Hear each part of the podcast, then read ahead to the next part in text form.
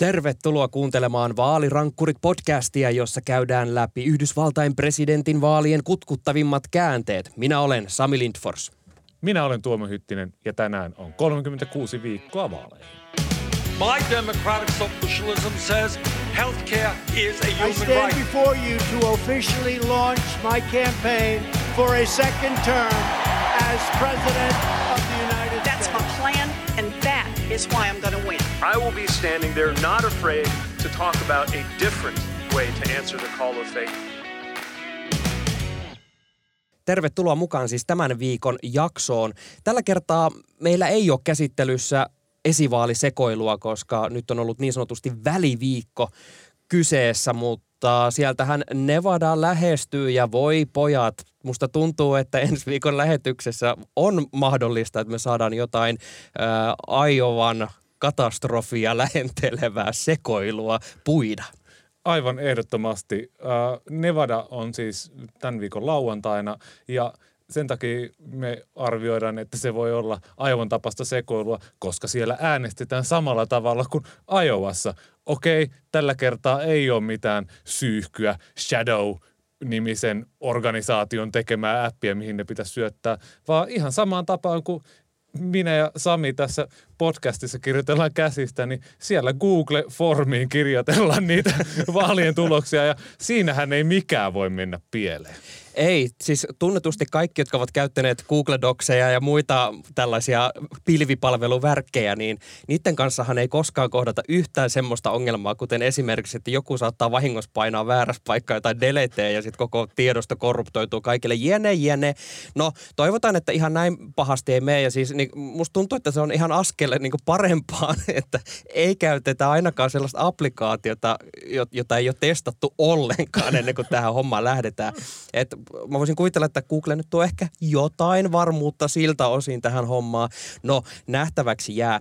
Mä lukasin ihan nopsaa tuosta heidän prosessistaan, että sen lisäksi, että siellä porukkaa pyörii niissä saleissa ja muuta ihan samalla tavalla, niin he ottivat myös vähän lisähaastetta kehiin, koska he järjestää myös tämmöisen ennakkovaalin.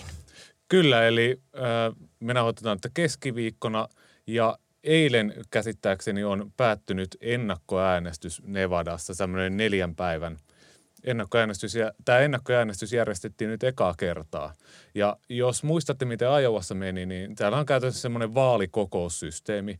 Eli mennään taas sinne jumppasaleihin ja nyt kun Nevadassa ollaan, niin mennään kasinoihin, sinne isoihin kasinosaleihin ja sitten ryhmittäydytään näiden ehdokkaiden mukaan ensimmäisellä kierroksella ja toisella kierroksella katsotaan, että kuinka moni on saanut sen 15% äänikynnyksen ja sitten ryhmittäydytään uudestaan. No miten tämmöinen ennakkoäänestys sitten toimii siinä? No se toimii niin, että kaikki, jotka on ennakkoäänestänyt, ne laittaa sille lapulle ehdokkaat järjestykseen, top 5 ehdokasta sinne ja sitten ne laput vaan jaetaan niihin vaalipiireihin, missä nämä äänestäjät on ja sitten niiden lappujen siinä järjestyksessä, mihin ne on siihen lapulle laitettu, niin niitä ääniä jaetaan sitten toisella kierroksella.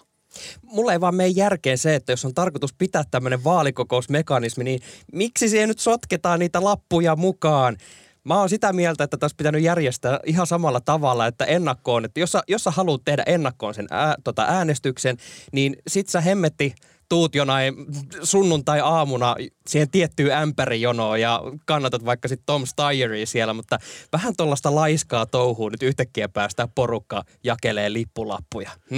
Kyllä, mutta parastahan tässä on, että jos tulee tasatilanteita, että jotkut ehdokkaat siellä saa vaikka saman verran ääniä, niin Sami, kasino, osavaltio, Nevada, siellä tällaiset pattitilanteet ei ratkaista kolikkoa heittämällä, vaan vetämällä korttipakasta. eli jokaiseen äänestyspaikkaan on jaettu tämmöinen avaamaton korttipakka.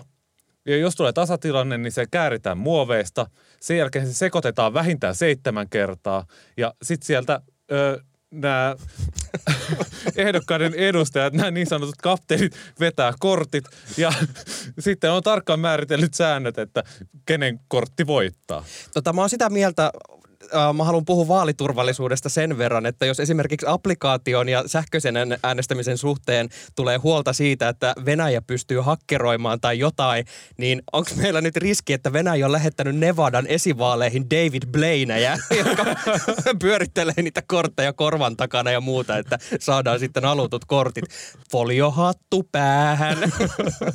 Mutta hei, pitäisikö meidän katsoa vähän, että missä tilanteessa tuonne Nevadaan nyt mennään? Kyllä, ja ilmeisesti on tilanne taas vähän heittänyt jossain määrin, no ei ihan häränpyllyyn, mutta semmoista sopivaa pyllyä.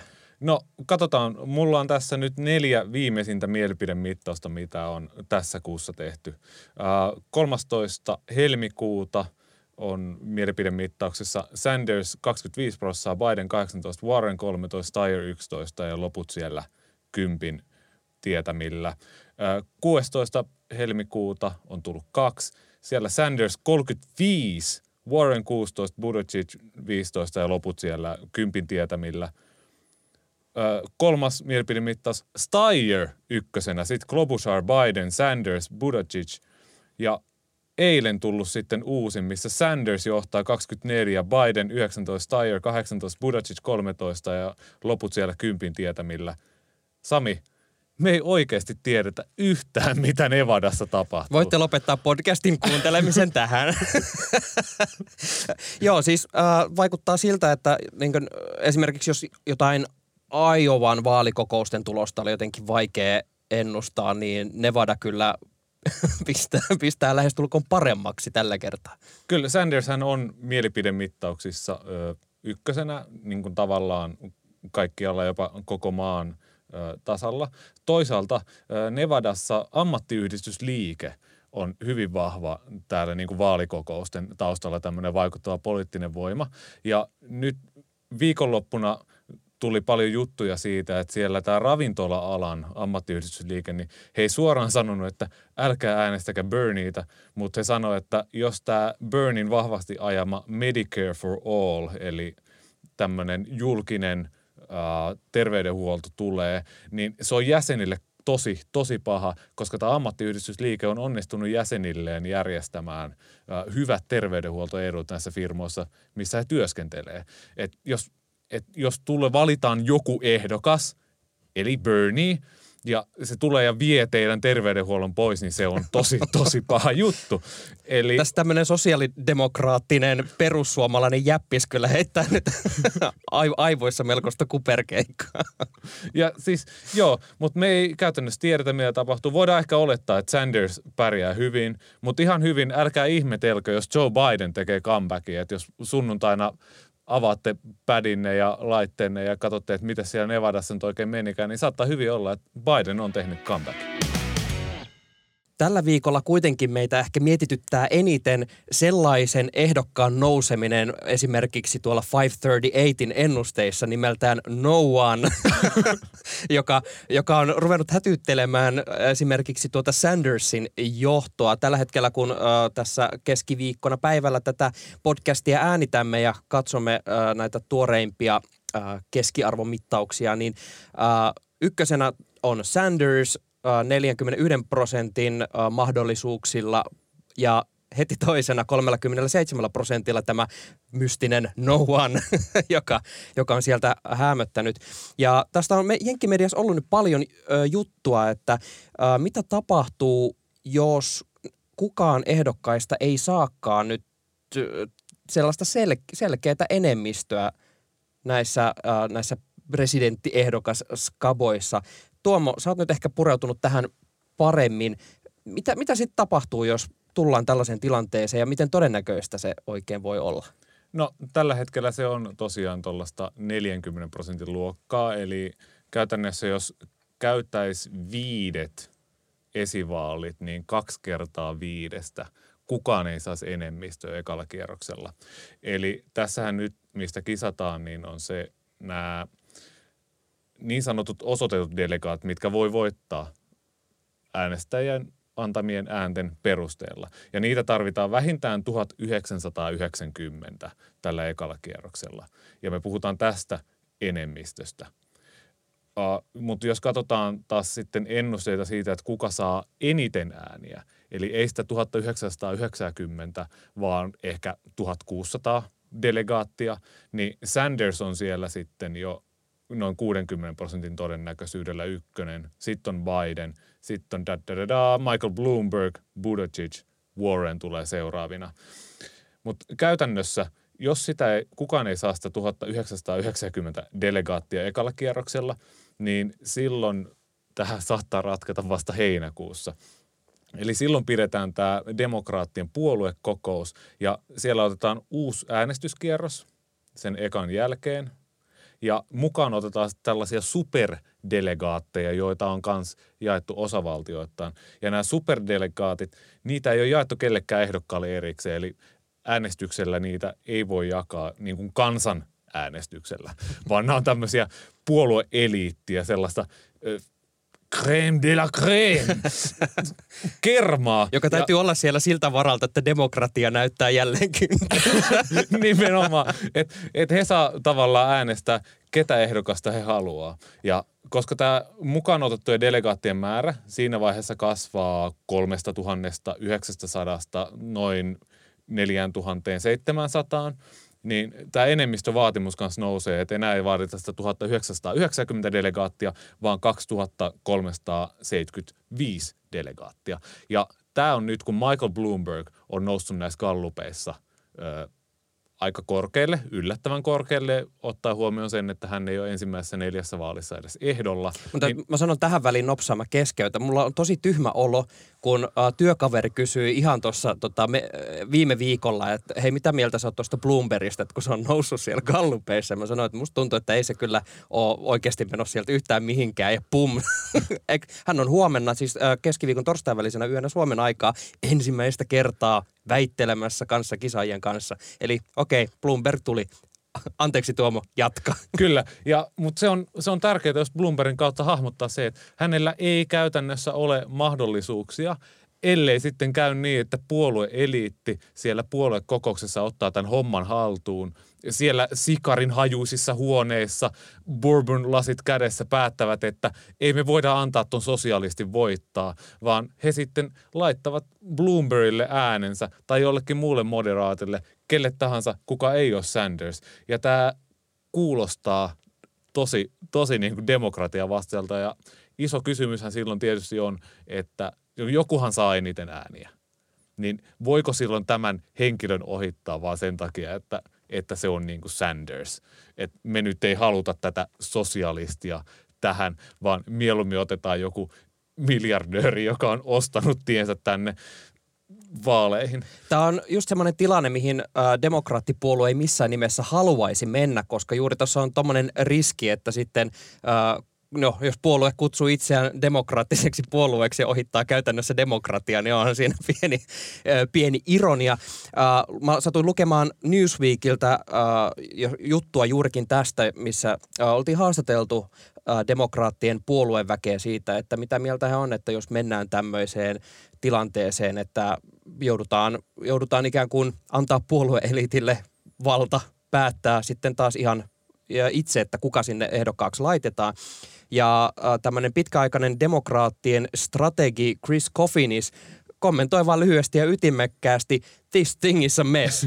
Nyt on käsissä melkoinen sotku. Ja hän sanoi, että tässä on nimenomaan se riski, että kun demokraateilla on nyt ollut semmoista pientä kipuilua sen puolueidentiteetin kanssa, niin nyt vaan ehkä revitään isompia aukkoja siihen identiteettiin. Kyllä, mutta vaikka mä annoin tästä äsken tämmöisen hyvin selkeän, periaatteessa ehkä selkeän esityksen siitä, että miten se toinen äänestyskierros siellä menee, kun ne superdelegaat otetaan mukaan, niin täytyy ottaa huomioon, että mitään sellaista maanlaajuista säännöstöä tälle delegaattihommalle ei ole, vaan 13 osavaltiossa on sitten säännöt sille, että jos sitä enemmistöä ei ekalla kierroksella synny, niin tietyin ehdoin nämä, jotka on äänestetty nämä delegaatit, ne saakin toisella kierroksella sitten muuttaa mielipidettään sen mukaan, miten nämä valitut delegaatit, eli valitsijamiehet siellä puoluekokouksessa itse haluaa. Eli näissä esivaaleissahan valitaan ihan fyysisesti sinne noin 4-5 tuhatta ihmistä, jotka sitten äänestää siellä puoluekokouksessa äänestäjien tahdon mukaan. Ja jos se ekalla se äänestäjien tahto ei niin kuin toteudu, niin sitten siellä alkaa semmoinen meihem, että heinäkuussa tulee kyllä todella mielenkiintoinen seurattava. Näin miedosti muotoilta. Näin miedosti muotoilta. Näin Nevadasta inspiroituneena mä kehitin juuri demokraateille uuden metodin, mikä olisi ehkä mielekkäämpi kaikille osapuolille, koska Nevada on tämmöinen rahapelien mekka suorastaan, niin jos käy semmoinen tilanne, että ehdokkaat eivät saa sitä selkeätä enemmistöä ja on vaara, että menee tällaiseksi puolueelitin suhmuroinniksi, niin pistetään ehdokkaat joko ruletti- tai pokeripöytään. Siellä siemailevat sitä bourbonia ja polttavat sikaria. Ja se, joka vie koko potin, winner takes it all. Se, kenellä on parhaat kortit kädessä, kuka bluffaa parhaiten, siitä tulee presidenttiehdokas. Puhutaan vielä hetki Michael Bloombergista, johon aiemmin jo tuossa viitattiinkin, joka mun mielestä nyt tuli vähän puskista. Siis, mä niin nostan siis kyllä käden pystyyn, että en ole sellainen ihan totaalinen tilastoniilo. Varmaan Bloombergin nousua näissä gallupeissa on voinut ennustaa ja nähdä. Mä annan sulle Tuomo kohta tuosta puheenvuoron. Mutta mä niin mietin, että tyyppi, joka käytännössä vaan hengaa siellä rahakasassaan jossain rahasäiliössä ja latoo rahaa TV-mainoksiin eri osavaltioissa, eikä oikeastaan käytännössä tehnyt vielä mitään vaalikampanjaa, niin kyllä mun täytyy sanoa, että vähän erikoiselta tuntui, kun yhtäkkiä sitten katsoi, että ahaa, no okei, nyt se sen kannatus on noussut sinne aika korkealle tällä hetkellä monissa kyselyissä ja sitten vielä päätynyt siihen pisteeseen asti, että nyt hän ikään kuin päätyy käynnistämään vaalikampanjansa ja osallistuu vaaliväittelyyn. Tuomo, kerro nyt mielipiteesi Michael Bloombergista, joka on ikään kuin tämä tämmöinen demokraattien puolueeliitin hätävaihtoehto. Joo, siis hän on kansallisessa mielipidemittauksessa nyt Joe Bidenin kanssa käytännössä tasoissa noin 16% kannatuksessa. Ja mun analyysi, tämmöinen two cents tässä vaiheessa on se, että hän on onnistunut hyödyntämään sitä demokraattien, tätä laajaa ehdokaskenttää, että kun sieltä ei ole ketään Sandersin lisäksi noussut sieltä niin kuin maltillisten puolelta kärkeen, niin nyt on tavallaan Bloombergin hetki, milloin hän voi kaapata nämä mediahuomioon ja gallupit ehkä itselleen. Täytyy tosi huomata, että häntä voi äänestää vasta 2 viikon päästä suurin piirtein supertiistaina. Niin mitään hyötyähän tästä niin kuin tässä vaiheessa ei ole. Ja häntä vastaan on jo hyökätty, nostettu sieltä esiin aikaa, jolloin hän oli New Yorkin pormestari ja tämmöistä stop and frisk politiikkaa, joka oli siis vähemmistöjä, varsinkin vähemmistömiehiä syrjivää tämmöistä, että poliisit kävi tarkastamassa ihmisiä. Teki tällaista niin kuin etnistä profilointia, se oli ihan perustuslain vastasta. Ja hän on sitä politiikkaa puolustanut, haukkunut Obamaa, hän on entinen republikaani, hän tuki George W. Bushia presidentiksi 2000-luvun alussa. Siellä menneisyydessä on tosi paljon mörköjä ja niitä on vasta nyt alettu kaivaa esiin. Ja se, mitä me ollaan näistä presidentinvaaleista ja oikeastaan kaikista presidentinvaaleista opittu, on se, että tämä on tämmöistä aaltoliikettä, että välillä mennään korkealla ja välillä tippuu ehdokkaat niin kuin sahaa koko ajan ylös, alas. Ja Michael Bloomberg, hän on nyt siellä ylhäällä. Mutta mun on tosi vaikea nähdä, että miten hänestä voi käytännössä tulla ehdokas. Varmaan riippuu siitä, että päädytäänkö silloin kesällä puoluekokouksessa painamaan niin sanotusti paniikkinappulaa, jossa on Bloombergin naama. Kyllä varmasti. Ja nyt kun hän on ensi yönä on tuolla väittelyssä, me nautetaan tätä siis keskiviikkona aamupäivästä. Ensi yönä väitellään Las Vegasissa ja siellä Michael Bloomberg ensi kertaa on siellä muiden ehdokkaiden kanssa lavalla. Niin täytyy sanoa, että tämä on taivaan lahja Bernie Sandersille. Bernie Sanders on vuosikymmeniä puhunut siitä, kuinka rikkaat miljardöörit tulee ja ostaa vaaleja. Ja tähän asti ne on ehkä ollut tällaisia kasvottomia miljardöörejä. Nyt Bernie Sanders voi sanoa, että hei, katsokaas tonne mun vasemmalle tai oikealle puolelle, missä Michael Bloomberg seisoo. Tos on just se tyyppi, josta mä puhun, että se käyttää $400 miljoonaa vaalimainontaa ja nyt se seisoo täällä ja niin kuin näyttäytyy ihan kunnon ehdokkaana. Tämähän on niin kuin, siis Bernie juhlii tällä hetkellä, että jes, nyt en syödä, mä saan ton jätkän kiikkiin ja kaikki näkee sen, että mikä tässä meidän systeemissä on mätää. Eli ei muuta kuin popparit mikroon ja enjoy the show. Ja lopuksi vielä kansan rakastama. Kaiken takana on twiittiosio. Ja tällä kertaa pureudutaan asiaan, joka oikeastaan ehkä eskaloitui jo viime viikolla, mutta nyt musta tuntuu, että myrsky on laantunut sen verran, että sinne uskaltaa jopa vähän kurkistaa. No ei välttämättä, mutta lähdetään nyt siitä twiitistä. Kurkista nyt silti. Eli helmikuun 14. päivä. Maailman mahtavin mies, presidentti Donald J. Trump, twiittasi: "The president has never asked me to do anything in a criminal case, Attorney General Barr." Tämä oli siis Barrin sitaatti. "This doesn't mean that I do not have, as president, the legal right to do so. I do, but I have so far chosen not to." Eli tässä on alussa twiitissä sitaatti oikeusministeri Bill Barrilta. "Presidentti ei ole koskaan kysynyt minua tekemään mitään yksittäistä rikosjuttua koskien." Sen jälkeen Trump jatkaa: "Tämä ei tarkoita sitä, ettenkö olisi niin tehnyt presidenttinä tai etteikö minulla olisi siihen laillista oikeutta. Minulla on, mutta tähän mennessä olen valinnut niin, että en näin tee." Eli tässä on kyse siis siitä, että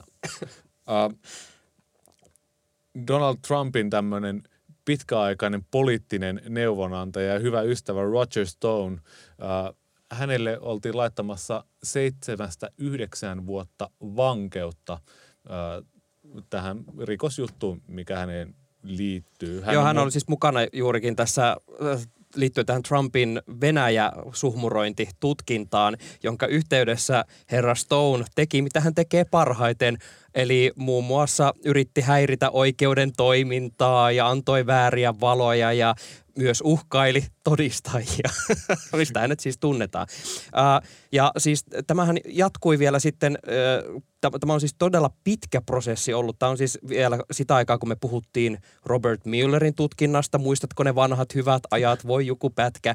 Ja Stone oli siellä yksi näistä tämmöisistä no ehkä niin kuin pääepäilyistä, jos mä nyt muotoilisin, että hänellä on kyllä ollut... Päätekijöistä vähintään. Joo, siis sellainen, hän on semmoinen, että hänellä on kyllä ollut suhteellisen isot lusikat suhteellisen monessa sopassakin, että hän on kyllä nauttinut selkeästi, hän on siis tunnettu tällaisesta poliittisesta agitoinnista suorastaan. Ja hänelle sitten esitettiin 7-9 vuotta vankeutta. Hänet tuomittiin siis syylliseksi juurikin näihin todistajien uhkailuihin jne. Ja tämän jälkeen siis Trumphan meni twiittaamaan siitä, että tämä on kyllä ihan epäreilua, ei pitäisi tehdä tällä tavalla. Sitten jostain ilmestyy Barr, joka on silleen, joo, tämä muuten on aika epäreilua. Puff, 4 syyttäjää katoaa jutusta, koska niitä rupeaa vituttaa. Ja yhtäkkiä tätä tuomiota... oliko se nyt, että se lievennettiin vai onko se nyt palautettu takaisin jotenkin käsittelyyn? Joka tapauksessa... ei vaan se tuomio on tulossa tänään keskiviikkoiltana. Tuomari päättää sen, että mikä tuomio siitä tulee, mutta syyttäjä ei enää vaadi sitä 7-9 vuotta, vaan on maltillistanut sitä ja se on tällä hetkellä avoin se, että mikä se vankilatuomio sieltä voi olla. No niin, eli näin päin. Mutta siis hienoahan tässä on sitten se, että tosiaan Barr, joka käytännössä on tuolla allinnossa tuommoinen Trumpin turvaverkko, vähän niin kuin turvaamassa selustaa koko ajan, niin hän otti julkisesti kantaa, että ehkä presidentti Trumpin ei pitäisi twiitata keskeneräisistä oikeusjutuista. Ja sitten kuulimme käytännössä tuossa äsken Trumpin vastauksia, joka oli vähän tämmöinen poikani puolesta kyselen kaltainen spinnaus. Kyllä, ja siis Tän ei pidä antaa hämätä, että oikeusministeri Barr on tässä vähän pulassa. Itse asiassa tänä aamuna just luin CNN jutun tänne nauhoituksiin tullessani, että oikeusministeri Barria lähellä oleva lähde, nyt taas sitaattimerkit tähän lähteeseen, se saattaa hyvinkin olla Barr itse, mutta Barria lähellä oleva lähde kertoo, että Barr olisi harkinnut jopa eroamista näiden Trumpin painostuksen vuoksi. Ja mä pidän tätä vähän tällaisena niin kuin oman selän pesuna tässä vaiheessa, että Barr on niin kokenut kettu, hän on toiminut niin härskisti, muun muassa Michael Flynnin oikeustapauksessa, tässä Roger Stonein tapauksessa, tämä on iso skandaali, 1000 syyttäjää lähetti kirjeen yli puolueen rajoja, että Barrin pitäisi erota. Et nyt tässä tuntuu olevan tällaista Barrin mediakampanjaa kanssa, että hän on jonkun rajan yrittänyt, mutta nyt hän yrittää niin olla silleen, että hei, että tämä presidentin käytös on epäsopivaa ja minä tässä nyt harkitsen vakavia toimia ja bla bla bla. Yrittää vähän niin kuin seivailla itseään, vaikka hän on toiminut todella häikäilemättömästi koko sen ajan, mitä hän on ollut oikeusministerinä. Ja tärkeäähän tässä on huomata se, että kaikki tämä sotku vain viikkoa sen jälkeen, kun Trump on senaatissa vapautettu syytteistä, jossa häntä muun muassa syytettiin oikeusprosesseihin puuttumisesta, jossa muun muassa republikaanisenaattori Mitt Romney tuli siihen tulokseen, että nyt on kyllä oltu ehkä vähän häikäilemättömiä, eli never stop the madness ja taas mennään. Ja itse asiassa eilen taisi käydä vielä niin, että Donald Trump vapautti tämmöisiä valkokaulusrikollisia tuolta vankilasta, eli käytti tällaista presidentillistä armahdusoikeuttaan, ja siellä muun muassa armahdettiin sellainen kaveri, joka oli saanut Illinoisin osavaltion senaattorin paikan Barack Obaman jälkeen, ja tämä senaattori liikemiestyyppi yritti käytännössä myydä tätä senaattorin paikkaa jollekulle ja joutui sen takia sitten vankilaan. Ja sieltä on jäänyt elämään sellainen sitaatti, jossa hän kuvasi tätä senaattorin paikkaa näin sanoen. It's my fucking golden ticket. Ja nyt American dream. Ja tällaisen kaverin Trump sitten päätti armahtaa. Että ehkä kertoo siitä, että hän tykkää armahtaa hengenheimolaisia. Näin mä. Ja ihan vielä pakko heittää dokumenttisuositus, sillä jos Roger Stone, josta aiemmin tuossa siis puhuttiin, ei ole tuttu hahmo, niin jos sattuu olemaan Netflix-tilaus, sieltä ainakin pitäisi löytää vielä tämä dokumentti nimeltä Get Me Roger Stone, jossa muun muassa kerrotaan, miten hän parikymppisenä nuorena kollina päätti lähteä Nixonin presidentinvaalikampanjan mukaan nyysimällä demokraateilta kuitteja ja roudaamalla ne vaan ihan sylissä sinne Nixonin kampanjatoimistolle, että moi, mä sanoin niille, että mä oon demokraatti ja mä sain nää. Ja sitten ruvettiin pistä mylly pyörimään ja kaikkea muuta. Hänellä on siis myös Nixonin tatuointi selässä, iso sellainen.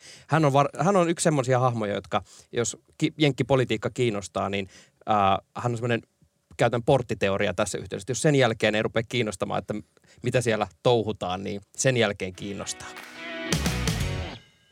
Kiitos, että kuuntelit jälleen yhden jakson vaalirankkureita.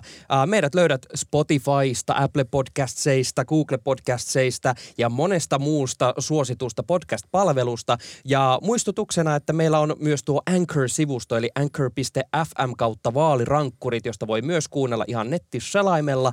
Ja siellä on myös semmoinen hieno ominaisuus, että meille voi lähettää ääniviestejä. Joten jos sulla on joku hieno analyysi tai muuta hauskaa neppailutietoa ja oot ok senkaan, että me saatetaan se soittaa tässä podcastissa, niin laita ihmeessä viestiä tulee. Ja totta kai tägää meidät Twitterissä @SamiLindfors tai @TuomoHytti.